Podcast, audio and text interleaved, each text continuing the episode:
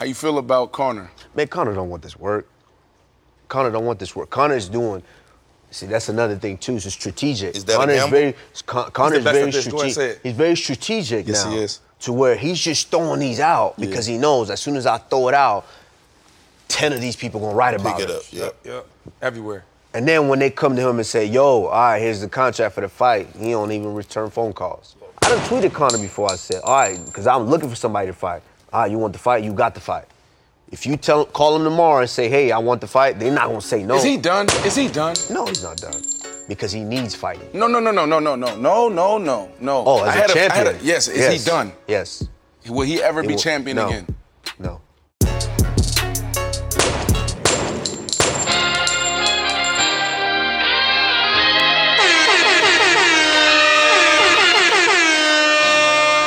His very first move as the executive was to sign Lamar Odom, who was on This is crack. Sports, man.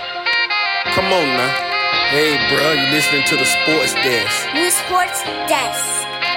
You're listening to the Sports Show. Boy, what? What did you do in camp? It's time once again. Welcome back, welcome back, welcome back to the Sports Desk. It is your guy one more time. One half of your sportsologist, Desert L. Hicks Jr., live in studio. Black is not in studio today. We're going to be giving my man a call here shortly. So welcome back to uh, to the Sports Desk, episode 188. Man, we are 12 away from 200 episodes. That is just wild, man. That is a milestone uh, for us, and uh, really looking forward to uh, getting to uh, that milestone. But hopefully, everybody's doing well and everyone is uh, doing great, and you know, all the positive vibes and energy in the world are flowing around you guys, man. So we're here to talk about what y'all love, man. We got a lot of different rapid fire sports uh takes today. So what you heard at the beginning of that podcast of the podcast was a clip by uh, the very best pound for pound MMA fighter in the world, Kamaru Usman. Okay, this is the welterweight champion, and uh, you know Conor McGregor is a world-renowned figure by now. Even if you're not in MMA, even if you're not in the UFC, you know who Conor McGregor is, and me and Black going to talk about just the idea of you know is Conor McGregor just throwing out challenges out you know, to guys that he knows full well that he can he can't do nothing with. So we definitely gonna talk about that. We got some NFL talk, college football talk, um, some NBA talk. We got a lot of things that we're going to get into. But as of late, you know, before well, when we start the episodes of the last, you know, a few weeks, uh, AEW, the channel, AEW, they have been doing a fantastic job with some uh, documentaries, all right, from the WWE. And a lot of people might not, you know, know around my age. I mean, I guess I'm getting up there, as they say. Uh, but this past Sunday, they had uh, the Lex Luger documentary, and then they had the Rivals documentary with WCW versus WWE. I highly encourage anyone who is in search for uh, nostalgia, nostalgic wrestling, uh, to remember the times, uh, so to speak. Go and watch those documentaries. Um, I remember Lex Luger vividly, and um, just to hear more about his story, I didn't even know he was bound to a wheelchair these days. So just to hear his story, see everything, the highs, the lows, you know, just to you know to learn those things, it's been great. So week after week, I mean, you had um uh the uh what is it? The uh, the rivalry with the rivalry with Shawn Michaels and Bret Hart documentary. He had the Kurt Angle documentary. Um just a lot of different things man. The Goldberg documentary just been really really really dope to see um those documentaries. So y'all check them out on A&E maybe me and Black could get together do kind of like a roundup show of uh, all the documentaries man and just kind of have some fun with the wrestling faithful the wrestling heads out there. The small amount of you who listen to the sports desk to hear that nostalgic uh talk man. So i just wanted to kind of talk about that before we uh got started. All right so real quick programming note. The fantasy league yes i've been getting texts and emails. The fantasy league will happen. It is coming. All right the sports desk fantasy league. I think this is our fourth or fifth year doing it. Very exciting times. And we're glad to see people ready to get back at it, man. So we'll be rolling out more details as we get closer. Uh, pay attention to your Twitters, your text messages, your Instagrams. We'll be having more information on the Sports Desk Fantasy League for sure. All right, for sure. All right, so let's uh not uh hold up I'm not don't want to hold you guys up, man. So let's go ahead and get Black in here on the phone so we can talk uh some of that sports talk that y'all love, man. So let's get Black on the phone for sure. Yo, Black, what's up, man? what's going on? Not much, man. Okay, I can barely hear you again, man. All right, hold on. Waiting, Black. hear me now? Yeah, I can hear you. A little better. All right, A little better. So, um, Okay. you know, I said each week we were going to be letting the people know what's playing. I know you're not in the studio this week, Black, but this week I am watching. Let's see, what year is this? This is the 2007 edition of Backlash, my boy. And the main event was John Cena versus Edge versus Randy Orton versus Shawn Michaels for the WWE title, my boy. Get you some of that. Oh man, I gotta definitely watch that. That's That's throwback, throwback, 2007. yeah, yeah. Yeah I gotta watch that. Yes, sir. Yes, sir.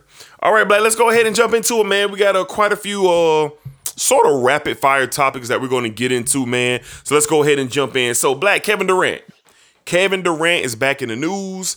The trades, uh, requests, and everything that's been going around this for seemingly over a month now, maybe even a little longer. Kevin Durant is still a Brooklyn Net.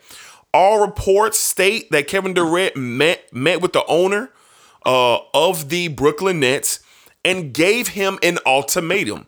Kevin Durant is willing to stay in Brooklyn under one condition is that he get rid of that the Nets get rid of the general manager and they get rid of head coach Steve Nash. All right. This is something that no one is uh disputing. That Kevin Durant gave the owner of the Nets a Brook uh, ultimatum: either trade me or get rid of this GM and get rid of Steve Nash, and then we can go forward. Black, what are your initial thoughts on Kevin Durant meeting with the owner of the Brooklyn Nets? And this is the news that we get is that he's giving them an ultimatum. Um, I'm I'm I'm not shocked at it, but you know, if I'm the owner of a team, if I'm the owner of a team, I'm not gonna keep no GM and no coach over a player like Kevin Durant. So I guess you know, Kevin Durant not backing off his stance. You know, it's he said it's either him or Steve, like you said, Steve Nash or the or the or the or the GM. And if I'm an owner, I'm picking Kevin Durant over those two guys. You can always get a GM. You can always get another coach.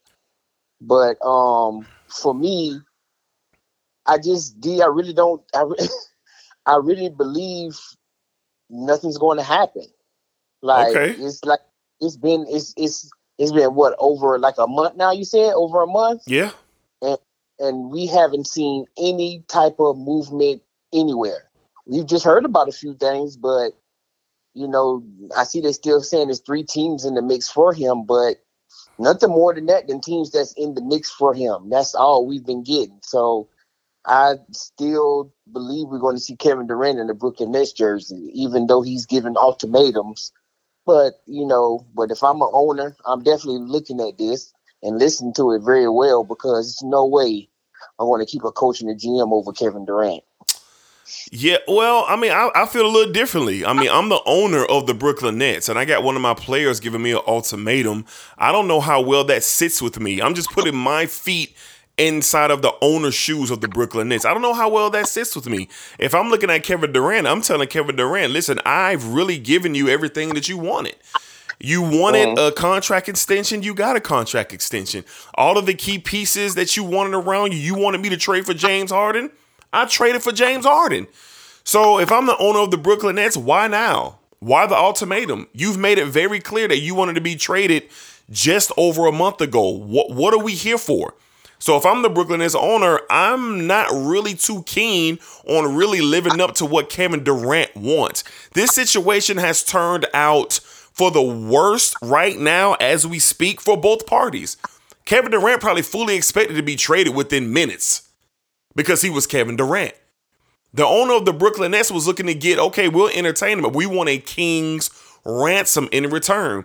What the Brooklyn Nets are asking for, no team in the NBA is going to do. No team. That's been clear that they're not going to give the Brooklyn Nets this mighty King's ransom. So what now? Well, I don't know what now. Kevin Durant is finding himself in a situation where he probably sees the writing on the wall and kind of feels how you feel, Black. Like, look, man, like I'm still a Brooklyn Net. Maybe the market for me, maybe this was bad time, and maybe the market for me is not what I thought it would be. So my next best option is to try to clean up the organization with the coach and the general manager. Maybe that's uh-huh. what he's thinking. And honestly, man, Black, I'm not feeling that. Because if they were going to get rid of Steve Nash, and I think Shad Marks, I think that's the general manager's name, or Josiah or something, but wh- why didn't they get rid of him after the season? Exactly. Why, why, why wasn't these conversations being had after you got swept? You got swept in the first round. Why were why the conversations were not take place then to say, hey, I'm not really feeling this situation. I feel like we need to move into another direction. And let's not forget that Kevin Durant handpicked Steve Nash to be the head coach. Mm-hmm. Let's not forget that. So Kevin Durant has to bear on some of the responsibility, and it seems like Kevin Durant is taking on the role of he's some type of victim, like he's some type of uh cause. He has some type of cause to justify. Now I supported him, wanted to empower himself and move on. And really kind of get away from the toxic environment that I felt like he might not ha- have co- contributed to that much. I'm not going to say his hands are clean, but I'm saying with the Kyrie situation, the back and forth in the media, the vaccine, the James Harden stuff, I was kind of on the side of KD. But now we're getting this thing to be a little bit ugly because he's not getting what he wants when he wants. So I don't know how this thing is going to play out. They say the Boston Celtics are still in play. They say the Miami Heat are still in play. They say the Toronto Raptors are in play. Black, which one of those teams, if Kevin Durant goes to, do you think that team can win a championship next year? Which one of those teams? Now, keep in mind the trade packages that are on the table. The Boston Celtics will lose Marcus Smart, Jaylen Brown, and maybe Robert Williams. The Miami Heat will lose Bam Adebayo, Tyler Herro, Duncan Robinson, Strouts, and maybe some picks. And then the Toronto Raptors will lose VanVleet, Siakam, uh, uh, Barnes. They will lose a lot. So what team, Black, underneath those circumstances, is it really that worth their while? Is it worth their while? Uh, for uh, well, for me, man, that's a that's a that's really a king's ransom for Kevin Durant and what they're going to be asking for, and then you know, we understand what Kevin Durant is, but you also still got to remember you're talking about a basketball player on the other side of his career, correct? Yeah, So, year 16? Yeah, that's something that's probably that's causing teams not to uh, want to give up a king's ransom for Kevin Durant. And another thing, another reason that they probably looking at looking at it as well is because um, Kevin Durant. Well, we traded this guy. How do we know that he's going to stay here? How do we know that? Oh, yeah. How do we know he's going to stay? We don't know that. And for me, D, if I'm one of them teams and I'm one of Kevin Durant, I'm trying to win right now, I will have to say the best fit for them will probably be Boston. I think I believe Boston would be the better fit for him to go somewhere with with a player like Tatum.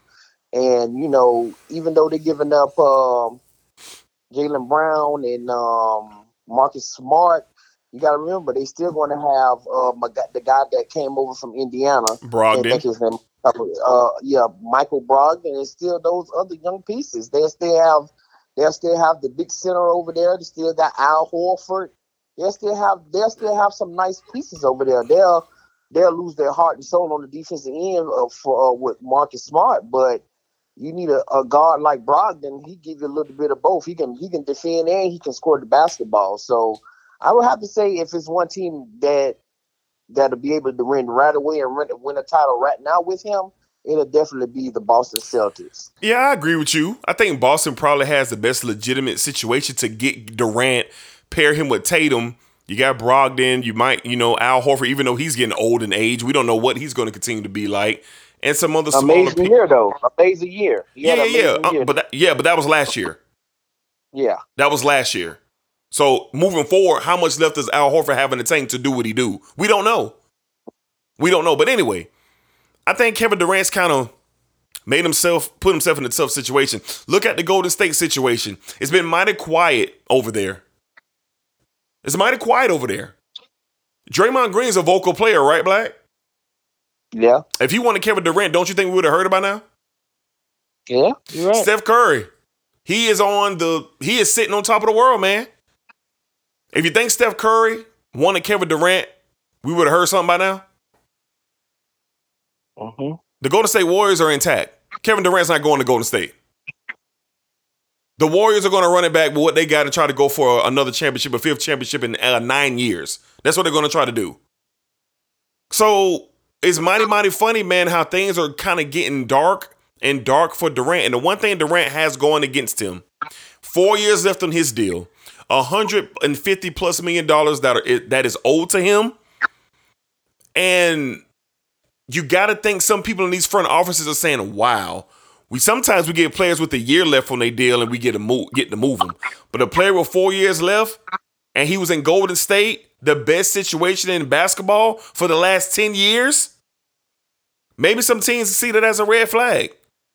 Maybe they see it as a red flag. Is it worth trading a fortune to deal what could happen on the other side of that? Is it worth it? And I think a lot of teams might be saying, mm, we don't think so. We don't think so. Yeah, We don't think so. So we'll keep our close eye on that. But once again, Kevin Durant has given the Brooklyn Nets owner an ultimatum. You either trade me or you get rid of the general manager and head coach Steve Nash. So we'll keep our ears and our eyes monitored to that situation. All right, Black.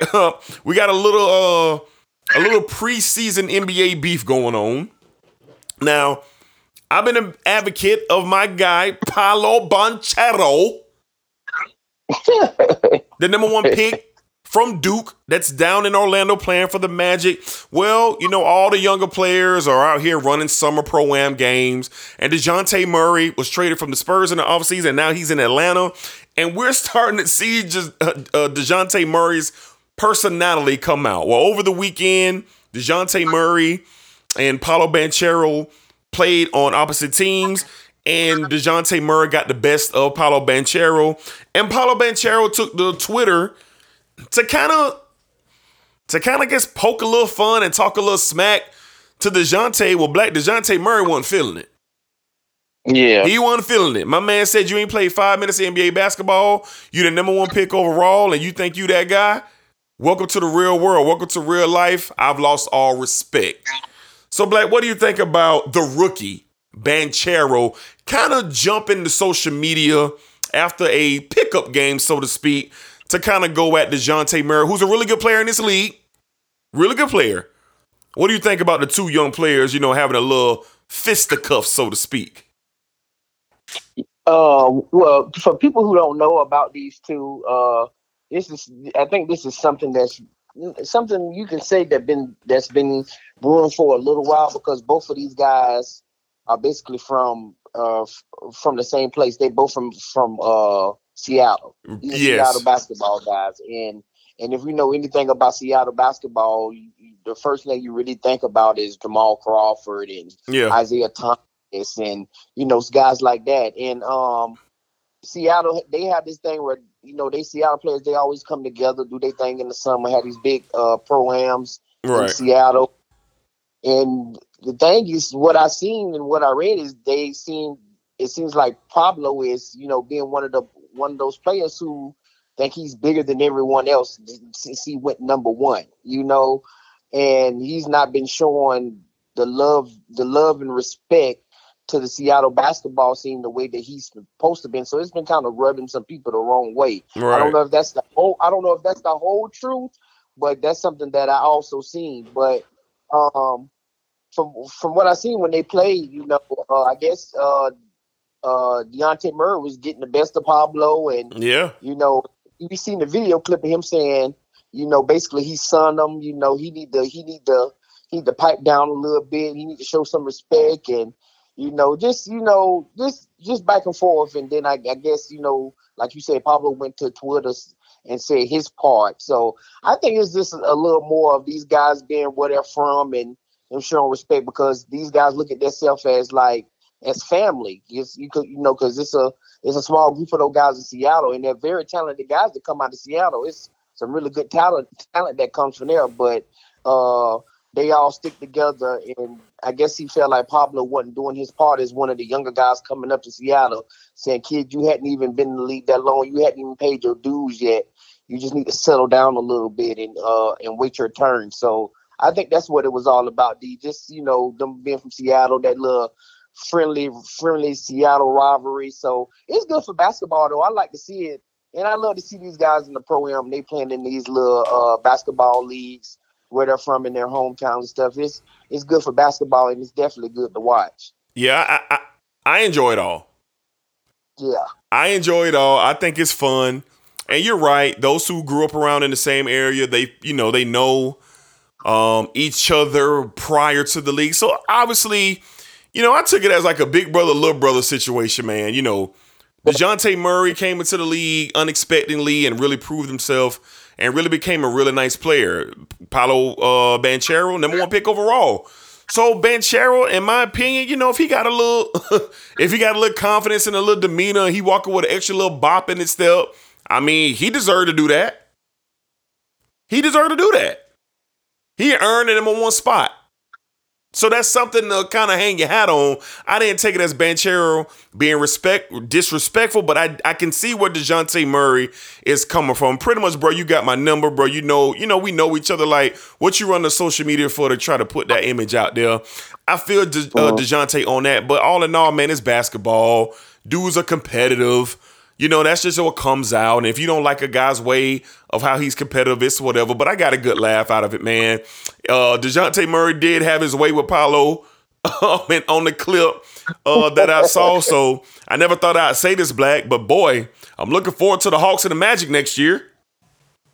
Yeah, most definitely. Yeah, yeah. oh yeah, can't, that's gonna be a good one. Yeah, can't wait to see that Hawks and that Magic first game with DeJounte Murray and Paolo Banchero. So I just thought that was fun, man, just to see these guys in the offseason bickering at each other back and forth and, you know, talking a little trash. But I think DeJounte Murray took it a, you know, I think he took it personal, dog, because he was sending some big shots at Banchero.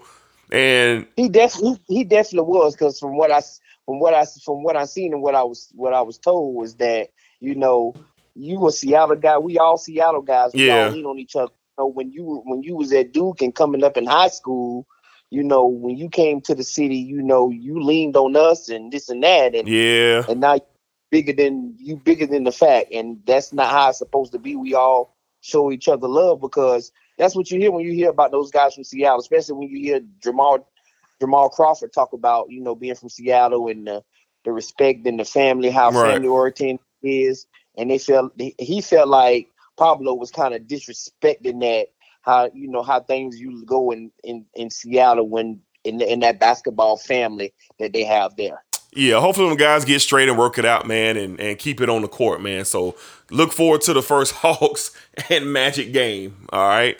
All right, Black, one of the greats of our time, one of the great athletes in the history of sports, the greatest women's tennis player to ever put on sneakers, to ever pick up a racket. In my opinion, she could very well be on the Mount Rushmore of greatest athletes of all time, male or female. Black the Great, the iconic Serena Williams is officially retiring from the game of tennis.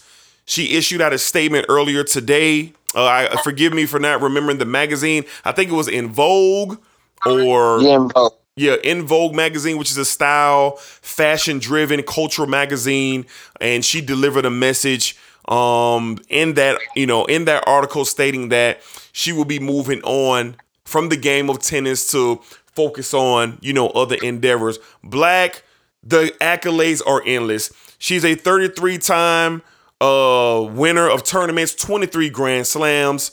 Um, she's 23 and 10 in total Grand Slams, which is ridiculous. She has a gold medal, not in, not only in doubles but individually. Um, countless accolades, doubles championships with her sister uh, Venus. Uh, three, excuse me, four total Summer Olympics. Just overall career, 98 tournament wins, 29 uh major championships. She grand slam twice. I mean, she is by far the greatest of the sports history. Black, talk a little bit about Serena Williams as she hangs up her tennis racket today. Man, um, it's a tough one. It's a tough one for me. Um, the game of tennis will definitely miss Serena Williams, and you've been seeing it over the past couple of years. Where, Yeah. along with you know her becoming a mother and Right. you know dealing with injuries, it just seemed like the the women's tennis been missing her for a very long time. Yeah. Even though Venus, even though Venus is still playing and playing in doubles and some singles here and there, it just ain't the same with. It's not the same having Serena there Right. you know, and, and we were able to see this woman for we was able to see her. We was literally me and D, our age group was able to see her come up to stardom Yeah. and become the iconic star and then, you know, become one of the greatest well, the greatest uh women's tennis player of all time Ever. and you know, to see her to see her go, man, and and I just hope she can finish it off in style. At the as they say, the U.S. Open will be her last Yep. her last uh, tournament. So I just my I hope that she can finish off in style because I think she's one more Grand Slam away from breaking the record. She is. If I'm not mistaken, one more Grand Slam from breaking it. She's tied it, but she hasn't broke it yet. Right. So it'd be good if she can go ahead and break it and just go off right right off in the sunset as uh the great the, one of the greatest athletes to ever ever in sports. Right. You know, she's always been one of my favorite women athletes, along with some women in the wrestling ring as well. So for me, uh Serena Williams is up there, and then and then you can go back and if any of y'all haven't seen their their movie uh, King Richard, you can go back and see the upbringing Right. and how they came. It's like their father had a plan for them coming. Right. He knew Venus was going to be the first, but he also spoke in his instance Serena being the greatest in all of all time, and Yep. look how that worked out. Look Yep. how that worked out. You Yep. know, and man, for her to this to be the last ride for her, and for her to go this US US Opens championship and win that and break the record D. I think that'd be everything. Like you said, I have to agree with you. She is on Mount Rushmore. Yes. their- She, if you talk about greatest, greatest of all time, you talk about any sport, any. And it's crazy we talking about this because me and you just, I just told you, a, um, uh, the greatest athletes of all time thing in, in Instagram a post, and we were talking about it. Who should be in there and who should be out? And um, she was on, she was on that, on that, uh, on that list. And to see her on there, that's that's that's really big. And if I'm not mistaken, she was the only woman on there. Mm-hmm. She was the only woman on there, surrounded by men, but she cannot be denied. Her resume speaks for itself. One of the most winnings, the most winningest women tennis, tennis player ever, not men or women. I'm sorry, most winning men or women in tennis in hit tennis history. So it's it's going to be sad to see her going. It's going to be interesting to see what uh how t- women's tennis goes from here because she was such a big star for women and to see her uh step down i mean step away and go and do other things i'm happy for her my prayer and hope is she can finish it on top and go ahead and and, and shout at that record d and be, and just put a stamp on everything that she's been trying to do her whole career Man, an icon. Just an iconic figure on so many levels. I'll get to the tennis court in a second. Culturally, she played a pivotal part for women all over the world. She invoked her charisma, her energy, her passion beyond the tennis court and just to every time we seen her in a magazine or or or or TV show or a music video or a movie, she was infectious with just what she displayed. Um, every time we saw her, you look at her stature. The game of tennis had never seen anyone built like her, freakishly developed into a powerhouse that was unattainable. You could do nothing with her in her prime. She was the closest thing to invincible. She did mm-hmm. what she wanted. She beat everyone. She wrecked every tournament and she did it with power, style, and grace. That's how she did it. When you talk about the greatest of all time, people run the football. basketball, even some Olympic stars like Michael Phelps and Usain Bolt. But I'm sorry. The Mount Rushmore is four to five people on that mountain. And in my opinion, if she's not on your Mount Rushmore, we can't talk sports. Show me another dominant run. You want to tell me Michael Jordan's run was dominant? Cool. Let's talk about Serena Williams. You want to talk about Michael Phelps in the Olympics? Cool. Let's talk about Serena Williams. You want to talk about anyone who had a streak worth mentioning when it pertains to greatness in the sports world? That's fine. But we got to talk about Serena Williams. People need to go back and take a look. Like Black said, we were fortunate enough to see Serena. We seen her come up as a child, a preteen, a teenager, a young adult, a fully grown woman, into a businesswoman, into a mother, into a wife. We've seen her, we've seen her whole life. Every time you watch TV, don't you probably catch you a Serena Williams commercial till this day? Mm-hmm. she is the very best to ever step on a tennis court the best. Her racket should be should be in gold, and the last pair of sneakers that she wear in the U.S. Open should be gold plated, and she should go into the Hall of Fame as soon as the last match is over. so I'm a huge fan of Serena. I've always closely followed her because when you see, I remember one time I had totally forgot that she was playing, and you walk by the TV. I was in the gym. This was many, many years ago. And you hear the sound of the racket when she hit the ball. The woman who she was facing, I don't even know her name, she didn't even make an attempt to swing back at the ball, Black. because of the power, the force. Mm-hmm. The, the, the tennis community, they had a problem with her showing passion.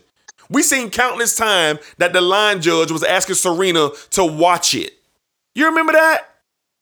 I remember that. Countless times she's screaming and she's yelling, she's just being raw. But that's who she was. That's how she felt about the game. Because she wanted to be the best. And she indeed was the best, is the best, and will forever be the greatest. So as Serena gets ready for the US Open one last time, she is in her right to get her just due. Whatever match is that's her last. I hope she wins it and can ride out on top, but she doesn't even need that. Mm. She don't need it. Does she need to break the record? No. She don't need it. Cuz she's done more than enough for the women's division of tennis.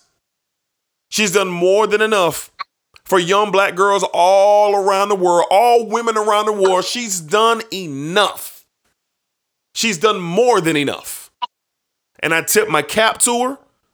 Mount Rushmore athlete, male or female. I do not put her in a category. She is one of the best athletes.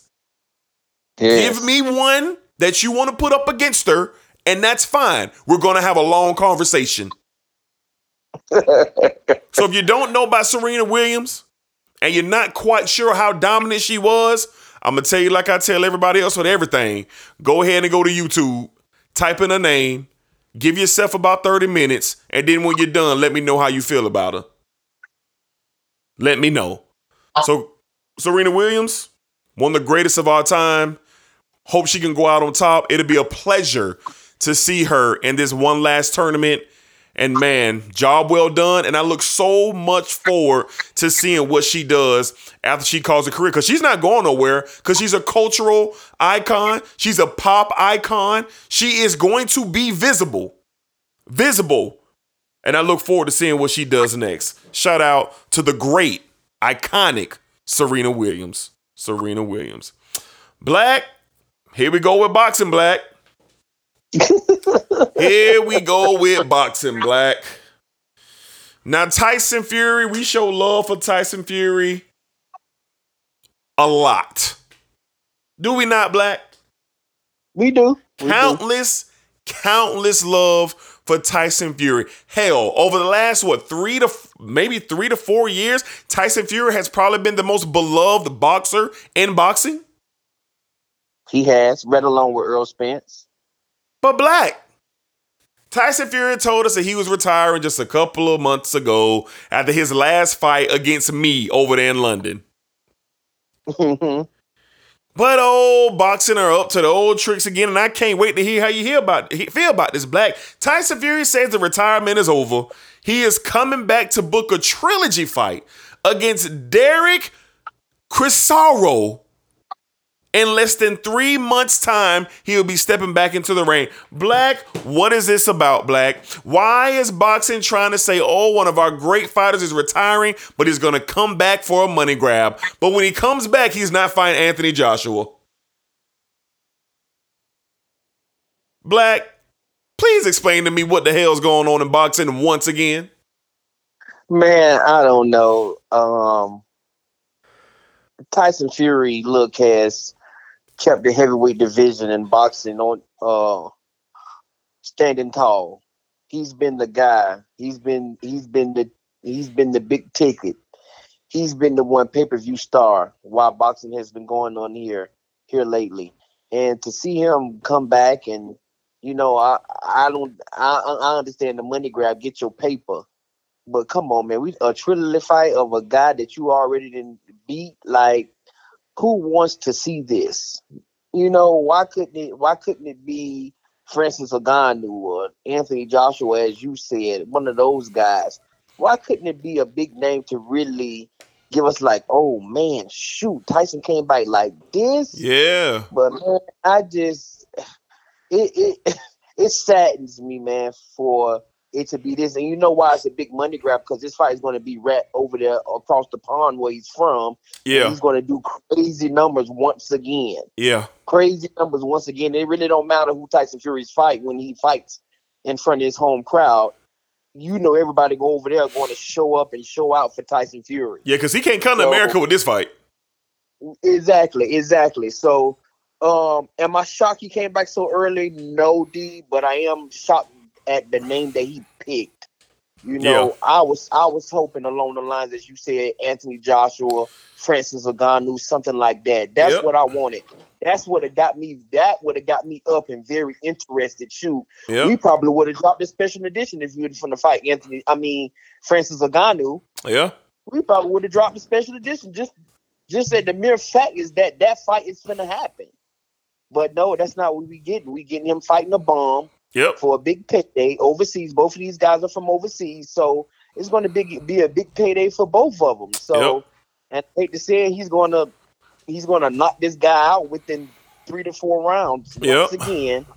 So, um, not excited about it. D. Hopefully, this just something. Um, just like you say, it's just a big money grab, and hopefully we'll get something after this from Tyson Fury that we could really pay attention to.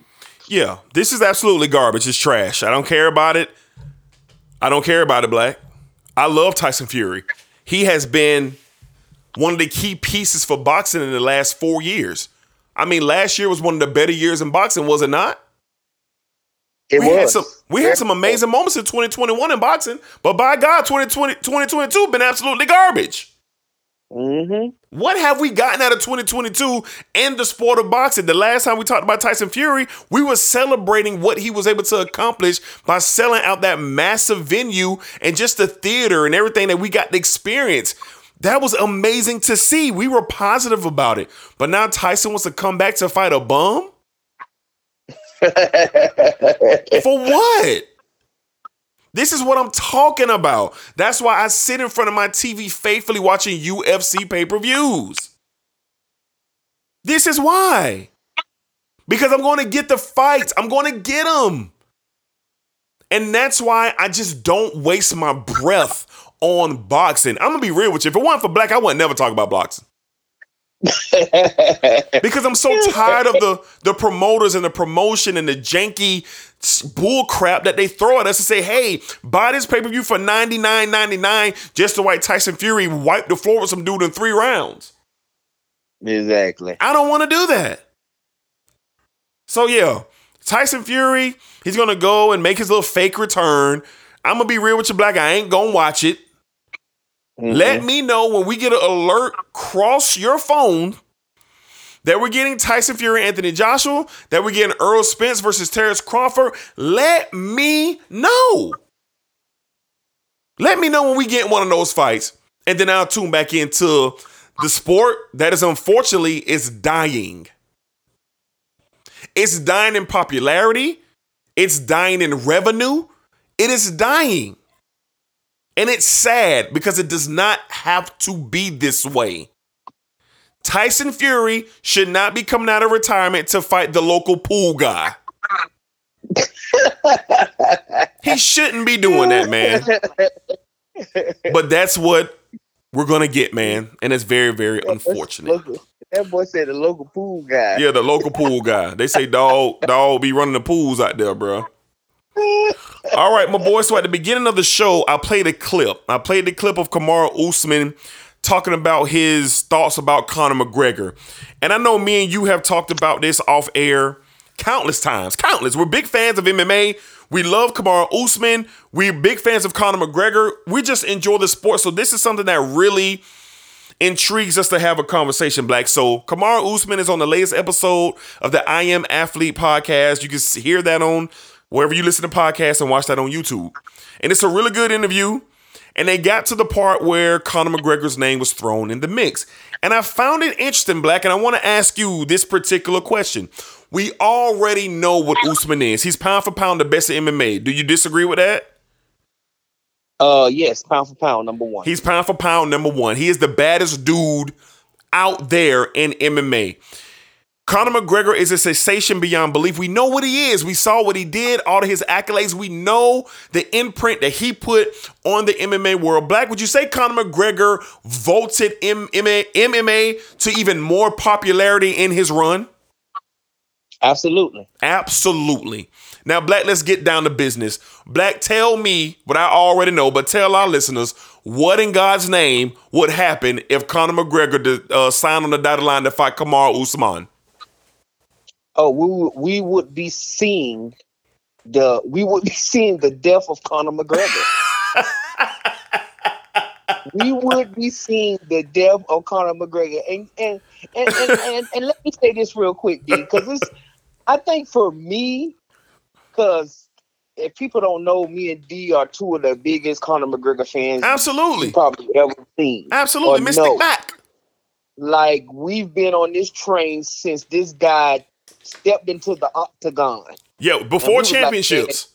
Like, yo, we were like, yo, who is that? Yes, yes, Who is that? Like Yes. before he was even a star, yes. he was hungry Conor McGregor trying to make a name for himself. Yeah, And to come up and do the things that Conor McGregor has done for uh what first time what double champ simultaneously? First right? ever. If I'm not first ever. and, and first ever and to see the charisma the i mean just the the style the Yeah, fantastic, man. the- i mean just the Fantastic. pipe bomb with the i mean the pipe bomb that he has with the mic in his hand like Entertaining it's at its highest it's level. bro like it's literally floyd mayweather in mma Yeah, facts. that. you Facts. know and and man everything that he's done man it just took it took the sports world not just mma it took the sports world by storm Yes. shoot even made even made floyd mayweather pay attention to the fact he was like me and this guy can make some money together Yeah. and to see everything he's done the, to the to the big the billions he's made now because he's almost damn near a billionaire now Yeah. uh, if i'm not mistaken and it's just it's just outrageous but d is just some things you do not do and one of those things are step into the octagon with the nigerian nightmare Mm. kamaru usman That's a fact. now I understand it. I understand the the heart and soul. that You love the sport. You made a lot of money. You Of ain't course. done fighting. But if you're gonna step in there, please don't step in there with this man. Of course. Please do not, Of course. because he's gonna embarrass you, and it's gonna be a long day for you inside the octagon when you're fighting this guy. Yeah. Like Kamaru Usman is by far, in my opinion, D, I don't know about you, he is standing he, he is standing by himself as the best MMA fight MMA fighter to date. Yeah. Pound for pound. pound for pound. Like I, these guys when they when they make these fights for with Kamaru, and we know how the sport of MMA goes. Any at any point you can you can go and you can get it. Yeah, any second. But this guy, uh, we've seen nothing of of the sort. Nothing No. of the sort. Since the time he came from off the Ultimate Fighter, he's been destroying dudes. Literally. destroying. Great word. And and man, like to see him to see him talk about Conor and, and the things going with Conor, I'm like, yeah, you absolutely right. And I love Conor. Yeah. There's no way Conor McGregor would want to step in there with him No. but he No. would be like it would be embarrassing for me to it would be hard for me to watch the ass whooping that he would put on Conor McGregor. Yeah, I, I definitely will watch it. If it ever happened, which it won't, if it ever happened, I'd watch it. I'll be front and center, but I'd already know how the movie ends. Conor McGregor is an example of when you are so successful, the trait that got you to your success, you don't you no longer have the time, the energy, or the focus, and the hunger for that matter to devote to that to that art that you are in love with. Conor McGregor is be I ain't saying he beyond the sport, but what he's accomplished has taken him away from being able to be that focused. Kamaru Usman is a certified killer. he would he would slob at the opportunity to get a fight with McGregor just to maul him. Five rounds, beat the hell out of Conor McGregor like we've never seen him beat before. McGregor, he had his run. Hell, we probably haven't seen a run since. But listen here, the sport has evolved. Conor McGregor is past his time. He's had his moments, but he don't want to get in there with that. That's a different level. That's Matter a of fact- level. boy. But a matter of fact, Kamaru Usman, the style of fighter that he is, Conor McGregor ain't never seen that before. Never. He ain't never seen it. So it's really interesting to hear Usman talk so confidently about McGregor not wanting these problems. Offering to fight McGregor and the phone, the phones didn't even get answered when they called. Nah, Conor is a showman. He gonna push back at Usman, but we, I, I, I'm gonna believe Usman. I think Usman and his people and Dana White and the UFC called Conor McGregor. Let's book the Usman fight, and Conor probably didn't answer the phone. He probably didn't. This man is about to be in the remaking of Roadhouse, the movie, about to make millions of dollars on his first feature film. You think he want to go get punched in the face by Kamaru Usman? He don't want it no more, man. He he he can't. want it. He he's evolved, man. And it's and you know what, Black? It's nothing wrong with that. Nothing. He had his time, he had his run, but Conor McGregor and versus Kamaru Usman is just a bad idea. Usman spoke the truth. McGregor will never taste gold again. McGregor will never be a champion again in the UFC. He had his time, he had his run, but it was very interesting just to hear the confidence that Usman spoke about what he would do to Conor McGregor. I just found that very intriguing. So, all you MMA fans out there, go watch the interview, man. I am athlete. Kamaru Usman is very good, man. Y'all go check it out, man, and catch those nuggets. And the rest of Kamaru Usman's story, it is fantastic. And if you're looking for someone Yes. to root for in MMA, maybe you'll be rooting for Kamaru Usman after you watch that I Am Athlete episode. Just good, good stuff. All right. All right, Black, let's move on. Black, Black. I guess the NFL is starting to look like the NBA a little bit, my boy. So Roquan Smith, all pro linebacker for the Chicago Bears, came out this morning and requested a trade. In a short, uh, short uh, summary, Roquan saying the front office does not believe in him enough to offer him an extension, and uh, they're having differences, and he wants to be released. Now, the Chicago Bears have not yet commented on the trade request for Roquan Smith, but Black, just the NFL in a in a bucket, so to speak. The NBA, we know what goes down over there. We still talking about it right now. Kevin Durant. Like every year, we're getting somebody that's on the move. But in the NFL, that just has not been the case. Black, can you ever see the National Football League and its players seizing the control of their own destinations like the NBA players do? Um, why not, D? I I don't see. We we we kind of seeing it now. Like some of these players are, you know, even though the money isn't saying it for them, if you're not a quarterback or uh, a star player in this league, these guys are are trying to take control of their careers, and they know what they want to do. They know where they want to go, and they're not going to settle for less. But it's in the NFL. I believe they can do it, but you have so much that you have to deal with. See, the NBA don't have to deal with having to hear from the owners and how the owners feel in the NBA. You have to hear about the owners and the owners play a part and everything that go on with players and you know it's it's it's, it's crazy, but I can see it happening in the NFL because it's, it's a lot of more guys doing it. They want to be traded. They want to play where they want to play, where they feel most at home. And um, I could definitely see it happening, D.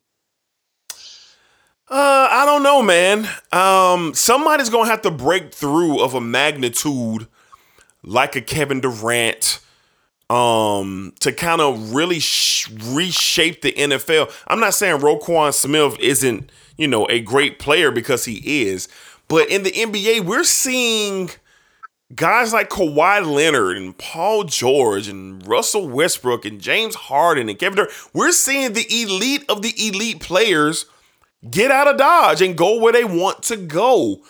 I think the NFL players, the generation that is now in the league now, they're starting to rev up their engines, so to speak, to get their voices heard. I think it's going to be a much tougher journey for those guys in NFL. And here's why you got a 53 man roster in NFL, man. A lot of these positions, yeah. Roquan Smith, am I saying he's replaceable? I'm not saying to the degree of how good he is, but he is. He is. So I think if you're not a quarterback, it kind of stops there. Wide receiver, maybe these days, a defensive end, a left tackle. You know, it's got to be something like that. That who's going to shake up the game? Who's going to shake up the game and say, hey, I want out of here and I'm not reporting until I get traded? And that's when you're going to start seeing the massive swell in the NFL. So it's cool to see guys want to take control of their own destiny, but I just don't think it's going to be as rapid and as often as what we see in the NBA. I, I just don't think we're going to see that. But I could be wrong. I could be wrong. And if guys are sick of their situation and they want to step up and say, bro, get me out of here, then I support them. I'm all for player empowerment. I'm not yeah. for, I'm not for guys, I'm not for guys just, you know, waking up one morning with no reason saying I want to be traded. I ain't with that. But if there are some substantial reasons, I'm with it. Why not? I'm with it, but I just think it's going to be a little bit harder in the NFL to do compared to the NBA. To the NBA. Now let me ask you this: Do you think the reason why you think it would be so the reason you think it would be so difficult in the NFL is it because of the type of players we're talking about here, or is it because of that old NFL standard that's been around for for forever, as long as the NFL's been the NFL. Yeah, I'm talking about that old school, um, a good old boy, arm in arm mentality that the owners have. They are yeah. well put together beyond the NBA. Their their exactly. yeah. their unions and everything that they got. The NFLPA, the NFLPA lose every time they go up against Goodell. Them they lose every time. Yeah. Every time. Like you don't in the NBA, you see victories in the NBA. You see victories. But in the NFL, I ain't never seen a victory. Somebody please, please show me a victory in the NFL. Goodell, them, they got that thing ironclad, bro. They got that they thing do. ironclad. So it's gonna have to really take some significance when they when they do the new CBA deals for these players to really take control. Because Shannon Sharpe said it last week. He said he wished the players would have stayed packed a little bit more to get a better deal in the CBA between the owners and the NFLPA. But the, but the players didn't want to do that. They was losing money. They didn't want to lose money. They wanted to get back at it. So they kind of took what they took to get back to the season. And now we're seeing a result of that. Look at the, the, the, the Deshaun Watson situation. They hired an arbitrator outside of NFL. This lady don't got nothing to do with sports. She's a real judge. A like a real. This is her Mhm. job. Yeah. She took the case. Deemed that Deshaun Watson was, was should be suspended for six games and zero fine. Guess what Roger Goodell and NFL said? Uh uh. uh-uh. Them boys said we ain't doing that. We gonna revisit this and we'll get back at y'all. The NBA, you don't have that in the NBA, bro. You don't. So that's what I'm saying. Them boys got that thing nipped and tucked, and that thing is ironclad over there, boy. Yeah, and you te- and you sit here telling me, okay, we we partial, we owners of uh who just what the Denver Broncos just been sold. Let's Yeah. say we owners of the Denver. You telling me I'm a we billionaires, and and you telling me all these other owners got to sign off on me selling my team? Right? Like, like, why do I need permission from you, from you Yeah. other billionaires, to sell my team? They literally had the owners meeting in Denver, and so every every, one of the owners could sign off on the Denver Broncos being sold. Yeah. Like that's wild to me. Like Yeah. everything that's being done is pushed by the owners. Everything. Like, and and this was this the crazy part about it. Of course, Roger Goodell is going to be for because you know who pay his salary? The, The owners. the owner. Gonna So that's what I'm saying. With everything they decide to do, Yeah, they pay his salary. That's what I'm saying, bro. So I don't I don't see it, dog. Yeah, I just don't see it. So It's we'll wild, see. man. So so Roquan Smith, man, you know, we wish you well, brother. We wish you well and you get what you want, man. But that thing, that thing over there in the NFL, that thing tight, boy. Hang tight. Yeah, bro, you gonna be you gonna be sitting you gonna be suiting up week one in the in the Bears. Sure is, because you can't afford to lose that cash, boy. Yes, sir. All right, Black. We've been having conversations in the green room. Shout out to our guys, Tyrone Koppel and Kevin Dunbar, our, our guys, man. We got a group chat together called the Green Room. And yesterday we had a quick little spat about Dak Prescott. And I've been having spats about Dak Prescott at work. Black, I want to know from you. Is Dak Prescott a top 10 quarterback in the NFL? Uh, look, man, I'm I'm I'm kind of over having these conversations. Look, people think I people I don't know why people think I just be clowning and uh I'm a I'm a Jag fan and you know literally look literally listen to me. My best friend, Dej L. Hicks Jr., my father, Gary Oglesby, and and, and my other father, Ernest Lockwood Jr., are Cowboy fans. Yes. So I have I have respect. I might clown, but I have some respect for the Dallas Cowboys. I have a lot of respect for the Dallas Cowboys. I was raised I was raised up around Dallas Cowboy fans, you know, and and for me, the whole thing with Dak Prescott, in my opinion, if you go look at this guy, the the numbers and his his numbers, and then the way he plays the game, yeah, he has he yes he has had some some shortcomings. You got to remember this guy was drafted what D in the fourth round, yep. third, fourth round. Yep. You know, so how really high are the expectations are supposed to be right. for Dak Prescott? In my opinion, D, Dak Prescott is a top ten quarterback. Okay. He's like he's right there. He's right at ten for me. Okay. He's right at ten for me, and I believe I believe him being playing for the Dallas Cowboys because if he was playing anywhere eh, anywhere else, I don't think we'll be having this conversation Probably not. about that because the standard is so high when you're a Cowboy fan that people look down on Dak or don't don't like Dak because he hasn't he hasn't broken through. He almost has, but he but he but he hasn't. right. I mean, out, out the gate, we got to see Dak early. Him and Zeke, what what offensive rookie of the year, if Yep. I'm not mistaken, yep. offensive rookie of the year out the gate, fourth round pick. What Dallas did, and just ran into they they just happened to run into a buzz buzzsaw in Aaron Rodgers. You know, Aaron Rodgers always got the Cowboys number. That just happens. Mhm. So, um, and then the things he's been able to do, I'm able to do outside of his year when he was injured. I mean, the guy finished top five in passing yards. What three out of the last four years, D. Yeah. If I'm not mistaken, not including. Yep. Yeah, he got hurt, if I'm not mistaken. Top five in passing yards. He's up there in touchdowns. Shoot, we seen his first game back against this past year's first game, first game back against Tom Brady. The kid threw for almost 500 yards in that game, even though they lost. Yep. Like, I, I, I don't know what the knock is on Dak, and it's more of Cowboy fans than anybody else. It's more of Cowboy fans than any, anybody else. That's a fact. I believe that I believe that them having quarterbacks like Troy Aikman and then what Romo, how how Romo did the thing, and then Dak not being able to you know come through. And I don't even think it's Dak. I think it has a lot more to do with coaching. Because I believe if you give Dak a guy like Sean Payton, I mean I mean a, a Sean Payton type of coach, he'll be more successful than he is with Mike McCarthy.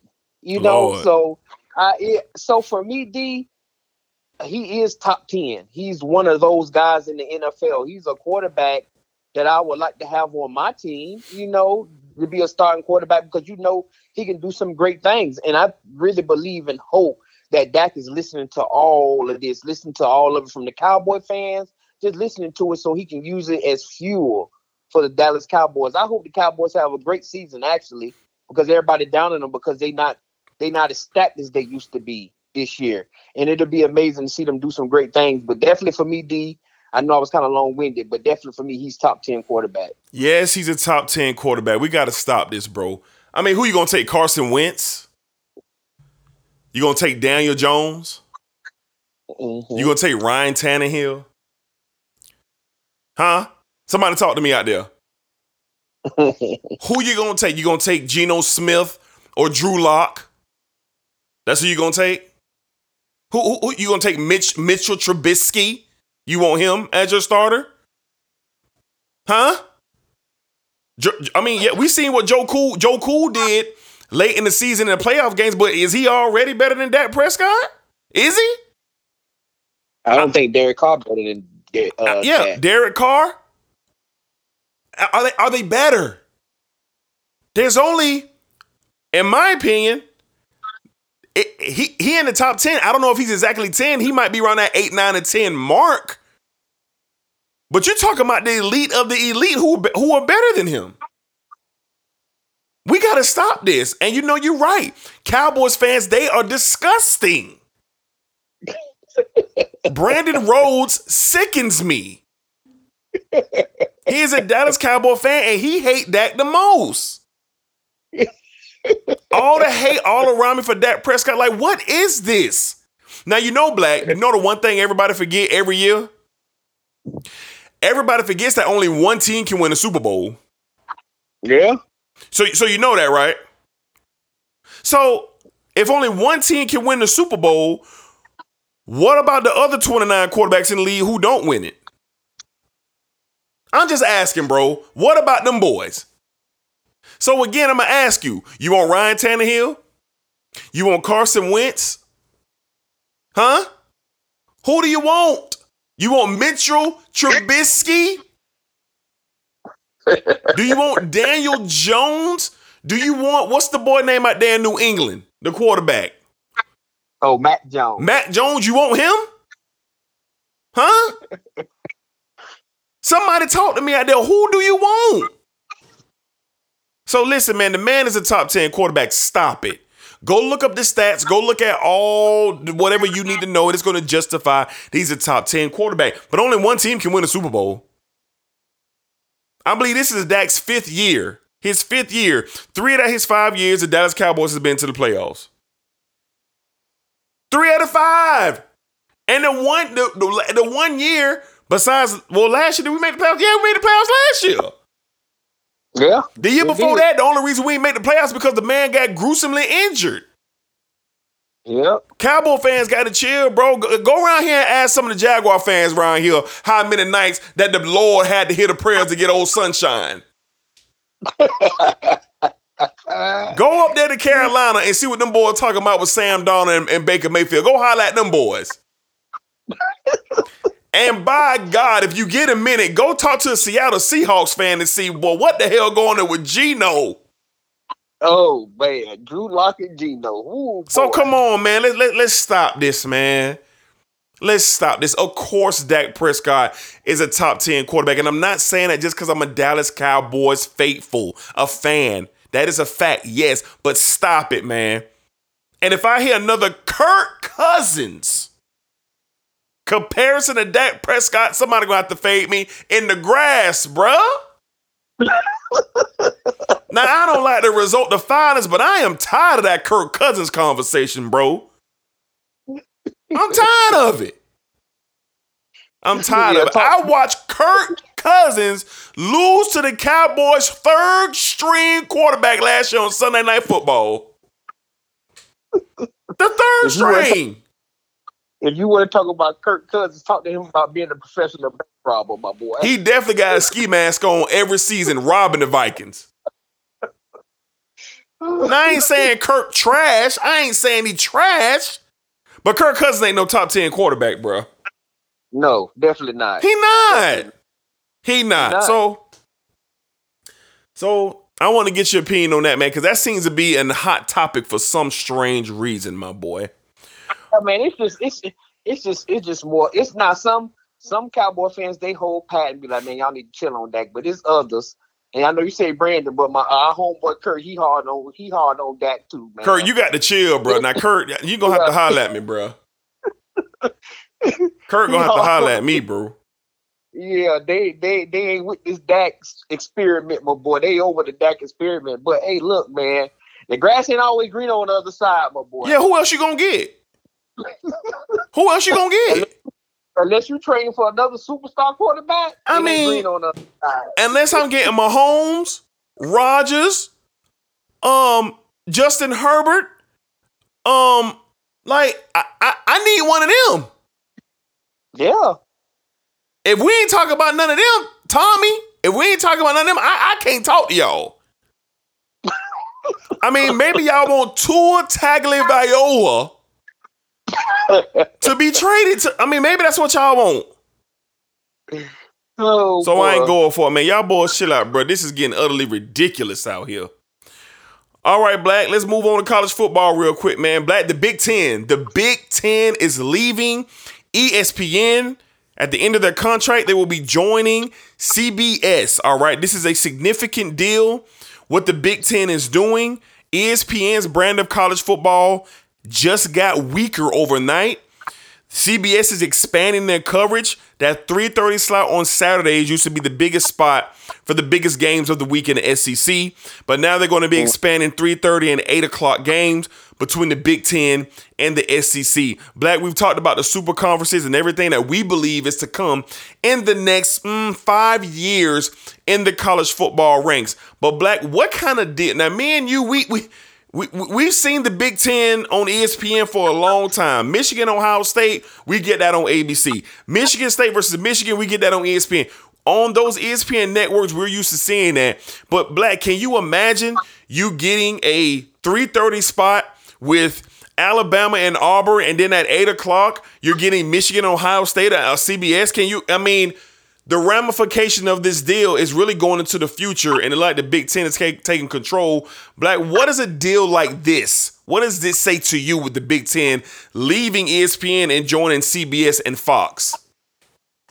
Uh, man, it's huge. This is huge for the Big Ten, and it look like the Big Ten is is really they're the they're the one conference making the major moves because they because Yeah. they know what's coming. They Yeah. know what's coming. You know, I don't. I, we don't know what inside track the Big Ten got, but they making moves, bro. That's a fact. They making moves. And and I know when we was preparing for this show, we were talking about it a little bit, but I got to thinking, D, like you literally you literally are going to be able to get what you got get on ESPN every Saturday. You're probably going to see it on CBS. You're probably going to have a high noon, a three thirty, and then a prime time. Yep. You're literally going to get three games. Think about it. Do you literally? It's possibility you're going to have three games Yep.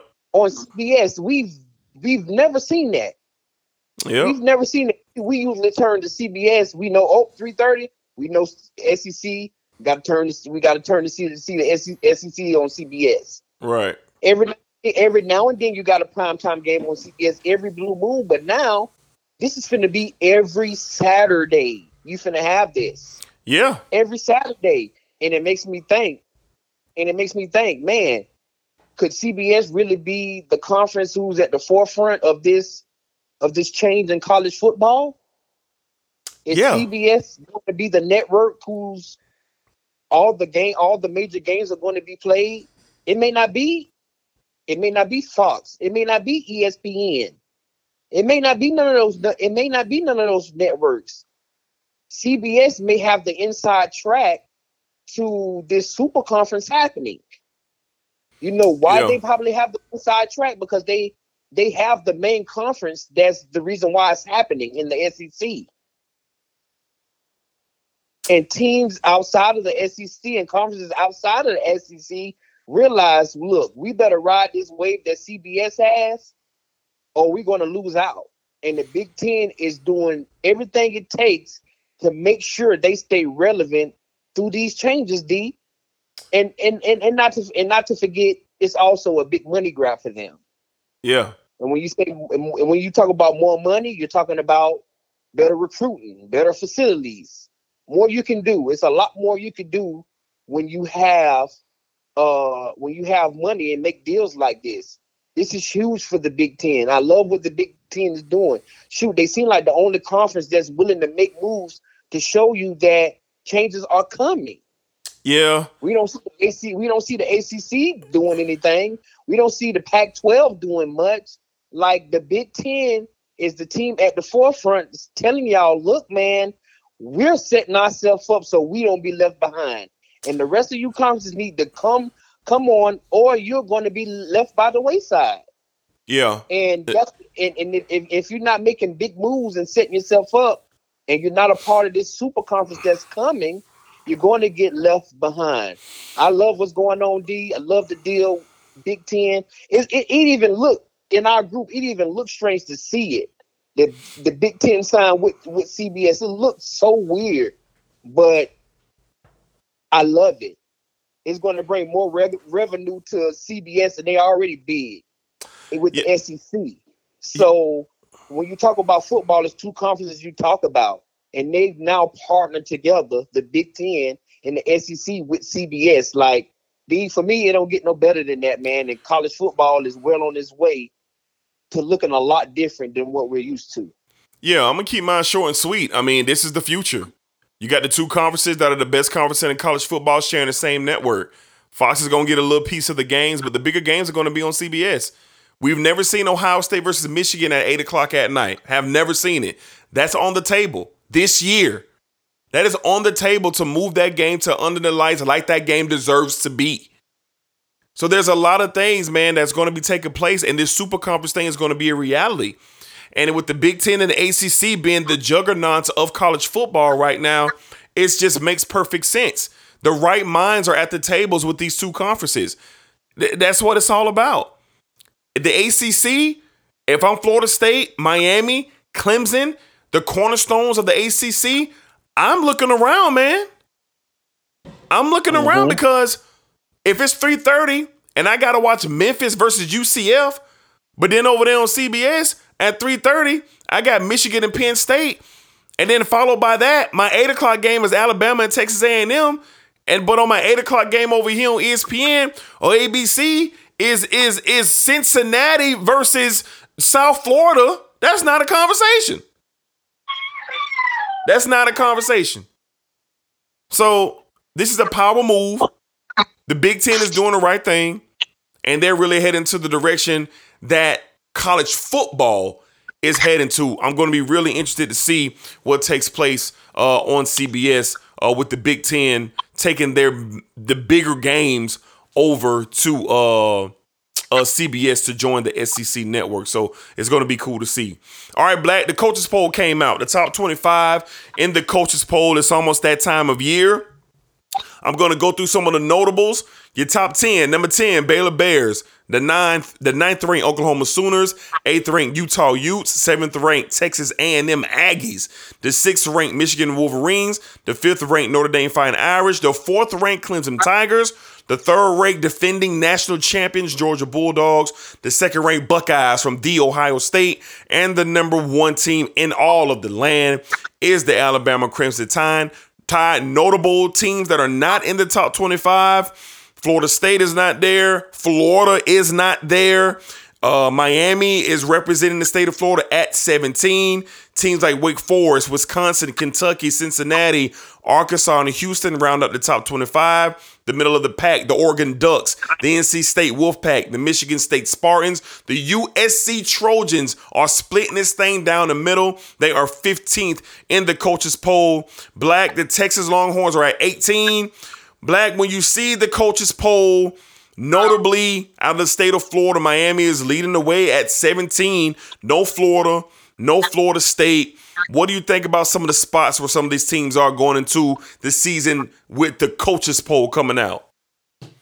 Uh, I'm kind of shocked. I, I, I wasn't no surprise to me that Florida State wasn't going to be in there. They they just hadn't been in there since I don't know when. So, um, Florida, I was I was kind of shocked because I feel like Florida could be a could potentially be a team to be reckoned with, and, and it all depends on how you know what happens with their with their quarterback play, and um, this this kid Ar uh, Anthony Richardson, you know he he has the goods. We just got to see a full season of it for Florida. So I was kind of shocked to see them not ranked. I I thought they was probably somewhere in that you know that bottom tier, anywhere from twenty to twenty five. You could have put them at.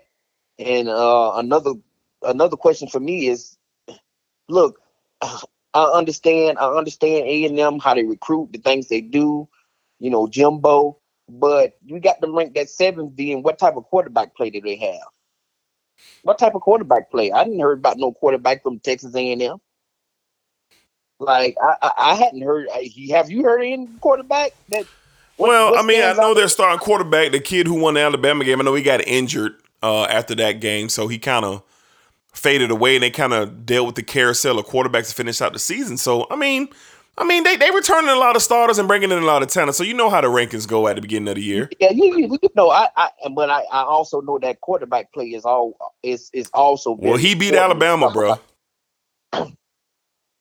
he beat him. Oh, oh, oh, okay, D. I'm okay, just saying he beat him.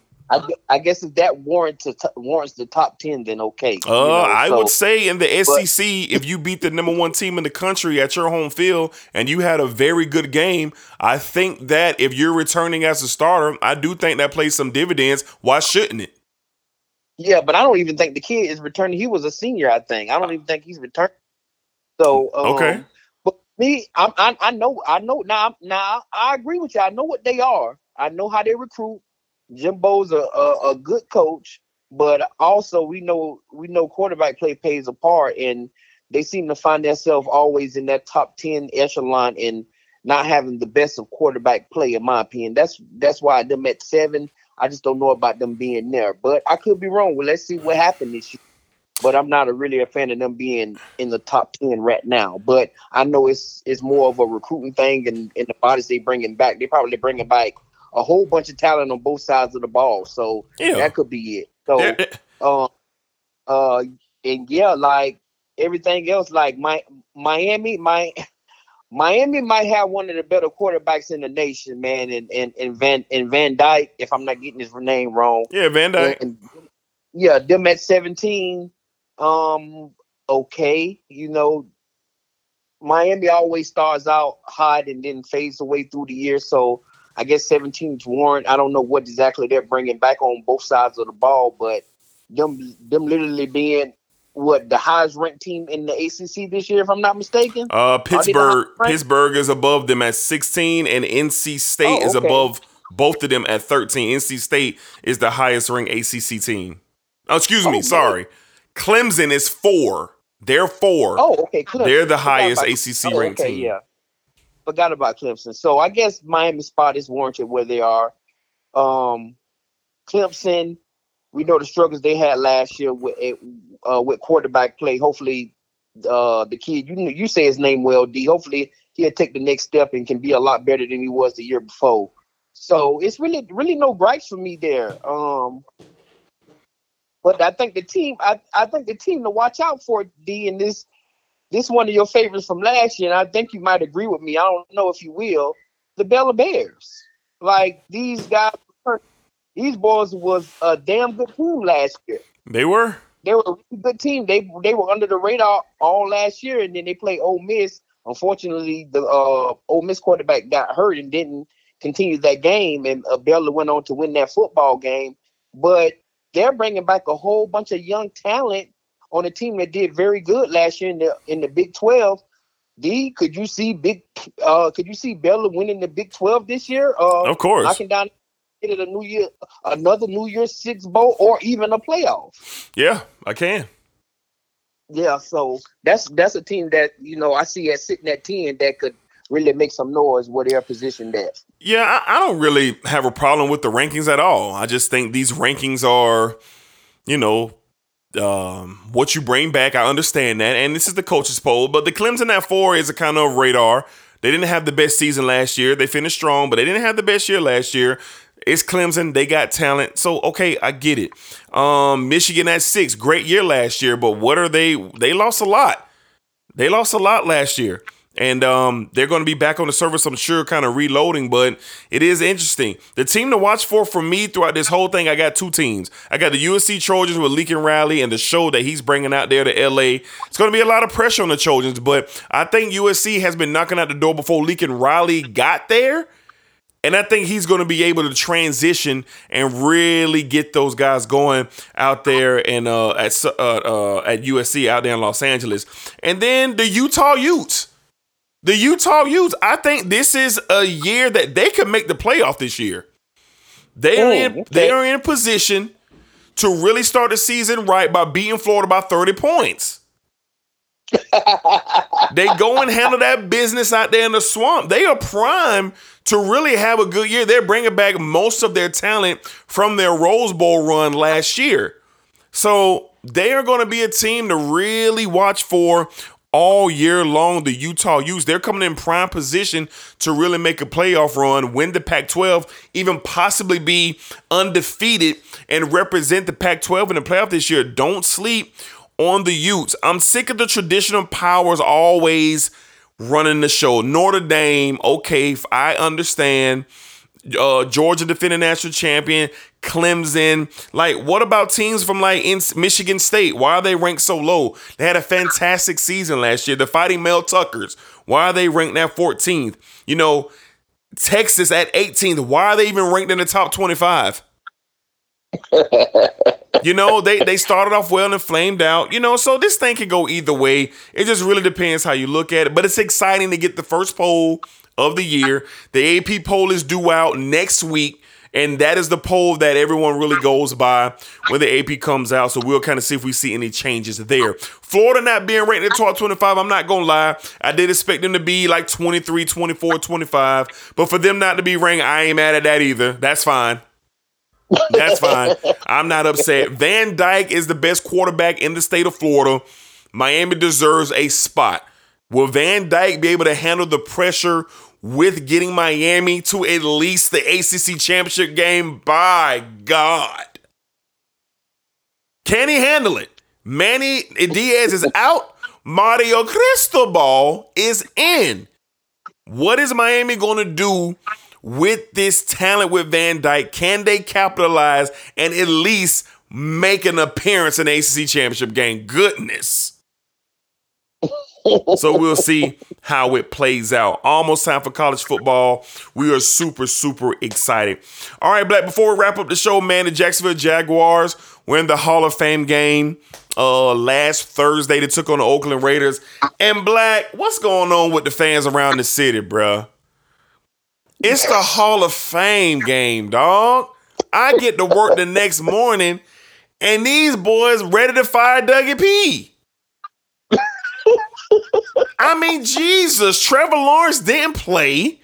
None of your starters really did their thing. You got a nice sight from uh, Travon Walker. I thought he looked good coming off the screen. But goodness, pipe down, Duval County. It was the Hall of Fame game.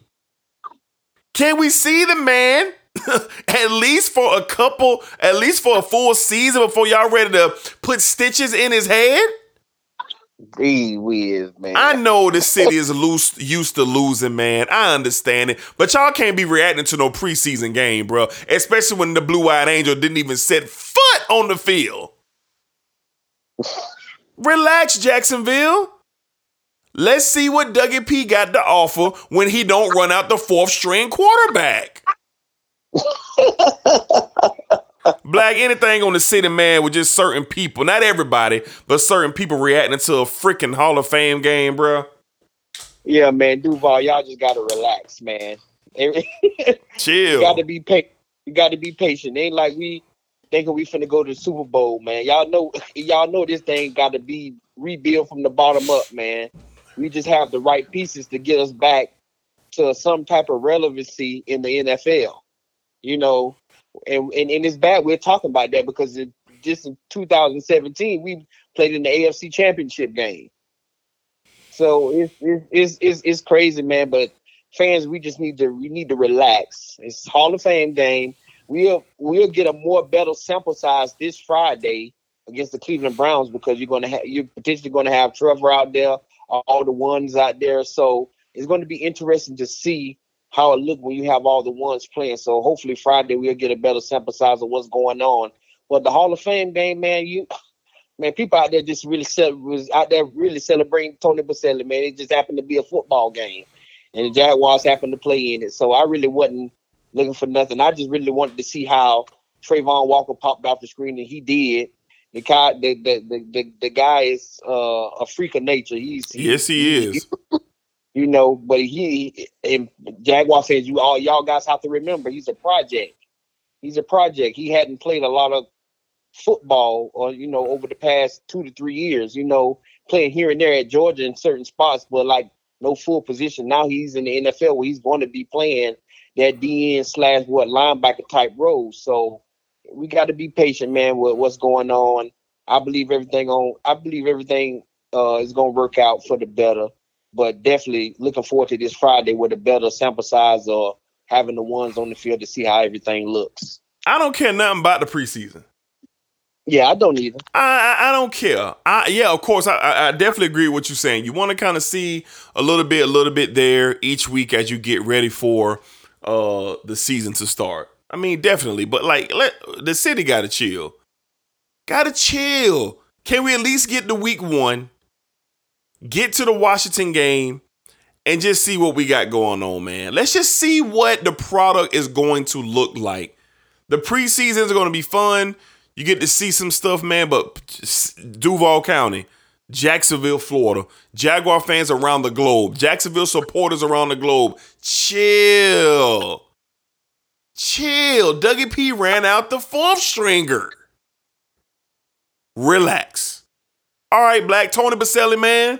The first Jaguar inducted into the Pro Football Hall of Fame. Very, very dope to see. Very, very dope visuals. A great speech from Boselli. The Jaguars are 20 plus years in existence, and for them to finally have their first player, they should have two, because Fred Taylor is a Hall of Famer, but we can talk about that later. But Tony Boselli got it, man. Jaguars officially have a Hall of Fame player. Black, what are your thoughts on Boselli going into the Hall? And what did you think about, you know, the speech and the festivities around him, man? Man, it was it was being a Jaguar fan, man, it was good to see. You know, I believe it was well deserved. Tony Boselli was the first. He was the first pick. He was the first everything for the Jaguars. You know, and to see him go into the Hall of Fame, you know, he was a, a offensive lineman who did their did their job very well. When he was on the field, he was highly productive. You know, he did what he needed to do, and I think his career. I believe his career was warranted a Hall of Fame, and for him to be the first Jaguar in there, man, is very rewarding to finally finally have a, a Jaguar player in the Hall of Fame. And it, it was it was so surreal to see Fred Taylor, Mark Brunell, and some of those some of those guys you know, out there. Uh, Tom Coughlin was there. Just brought back a lot of memories from them from them early '90s to see everyone there who played with Tony, man, and and uh, to see him go in and the joy that he had on his face. The even when, even when he was giving his speech, he was talking about Duval and thanking all of thanking Tom Coughlin. who's one of the toughest one of the t- toughest coaches in the league, he was like, man, he was like Tony was hard. He said Tony, he said Tom Coughlin was hard, but he was like, I'm happy that he was my coach, man, and to see just see the respect of you know him having for former teammates and former coaches and, and you know showing the city of Duval some love. It was it was definitely big. Happy to see Tony go in, man. Well deserved. Yeah, well deserved, man. It was really cool. Really cool to see. Really cool to see. Congratulations to Tony Boselli, being the first Jacksonville Jaguar inducted into uh, the Pro Football Hall of Fame. And and and and and man, I get it, man. The Hall of Fame is not the Hall of Very Good. It is the Hall of, you know, just the best, the best of the best, man. So that's what it is all about. And you know, I just think Fred Taylor, they need to take a longer look at his career, man, and and and what he did within the time that he played. And I just think Freddie T meets the requirement of being a Hall of Famer. I mean, I, I do. I just, I do, and I get it. You know, Freddie T. You know, he. If you look at his numbers and the grind that he had, I would. I think he deserves, and I would love to see him uh, be the second Jaguar uh, inducted into uh, the Pro Football Hall of Fame. But it was Tony Boselli's night. His family, his loved ones, his coaches, everybody who played a part in him uh, having that successful uh, NFL career. Um, it was just great to see, man. So once again, shout out to Tony Boselli and uh, congratulations, man, on being a Hall of Famer, man. That that's gotta feel good. No matter what sport you are in or what whatever you do, if you're inducted into the Hall of Fame, that means you are one of the best ever to play the game. That has to feel great, man. It has to. So shout out to Tony Boselli for sure, man. All right, man. So that is going to wrap up episode 188 of the Sports Desk, man. Hopefully, you guys enjoyed uh, all of the rapid fire topics that we talked about today. Plenty of conversations and dialogue. If y'all have any thoughts or concerns or anything uh, that y'all want to react to, man, y'all know where to find us, man. Hit us up on Twitter, on Instagram. If you know us personally, hit our text messages. And uh, we would love, love to have conversations about whatever we talked about today. So you can find me on Twitter, Instagram, and YouTube at Dedrick Hicks Jr. Let's chop it up, chop it up about whatever it is you want to chop it up about about that uh, concerning the sports world. Black, where can they find you at, man? Yeah, y'all can hit me up on Twitter and Instagram at Black ENL3. Man, y'all hit me up. Let's talk about it. Yes, sir. All right, Black man, we're gonna get you up out of here, man, and uh, you be easy, bro. All right, now, my boy. Yes, sir. Yes, sir. So once again, man, appreciate y'all. Thank y'all for listening um, and tuning in to another episode episode of the Sports Desk. Of course, we'll be right back if we get some breaking news and have a conversation then. But in uh, until then, uh, let me see. Programming note. Programming note. So me and Black, we will be unless there's a major development there, we'll be back next week. And then the following week, we'll be taking a week off because we'll be getting ready for this long football season that awaits. So we'll be back next week with the college football preview show. Uh, taking the week off after that, and followed by uh, our return with the NFL preview show. All right. So until next time, y'all be cool, be safe, take care of yourselves. Thank you for all the support. Uh, tell anyone out there who doesn't know yet who is in the sports that there's another sports show that is around, and you know, tell your brother, your uncle, your sister, your mother, your teacher, uh, uh, uh, uh, the lady at Home Depot, the the, the brother at the uh, uh, uh, IHOP, uh, the dude who cut your hair, the lady who cut your hair, the guy who cut your yard, whoever, whoever.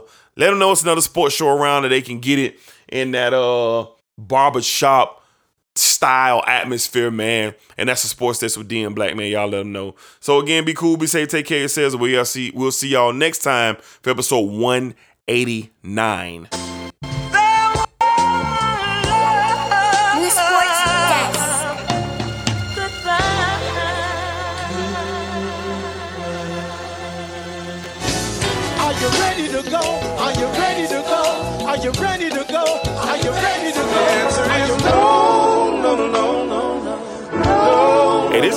Lunch sports, man. Come on now. Hey, bro, you listening to the Sports Desk. You're listening to the sports show. New Sports Desk.